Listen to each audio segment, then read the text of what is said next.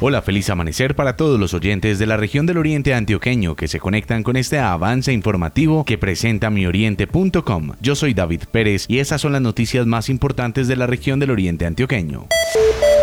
El concesionario Airplan entregó las cifras de los viajeros que se movilizaron por los seis terminales aéreos nacionales e internacional que administran, correspondientes al primer semestre del año 2021. En total, se movilizaron 5.027.639 personas, llegando, saliendo y en tránsito. En el Aeropuerto Internacional José María Córdoba, con sede en Río Negro y que le presta los servicios al Departamento de Antioquia, en total se movilizaron 3.647.271 personas, de las cuales 2.900 230.065 personas viajaron en vuelos nacionales y 717.206 personas en vuelos internacionales. Entre tanto, en el aeropuerto Enrique Olaya Herrera de la ciudad de Medellín se movilizaron 537.473 pasajeros.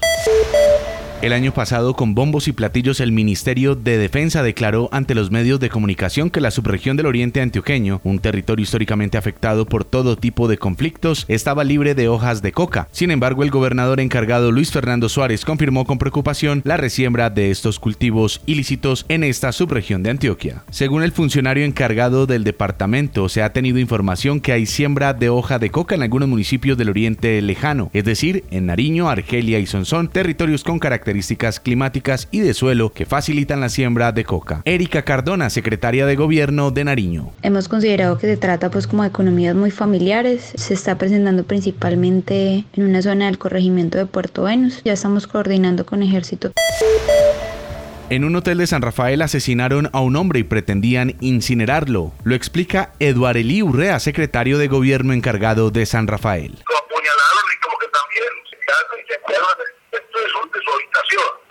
porque el hombre pues, A Río Negro llegaron 702 vacunas más para mujeres en embarazo y jóvenes con comorbilidades. Jorge Rivas, secretario de Salud de Río Negro. Podemos eh, vacunar a mujeres en embarazo a partir de las 12 semanas y hasta los 40 días posparto.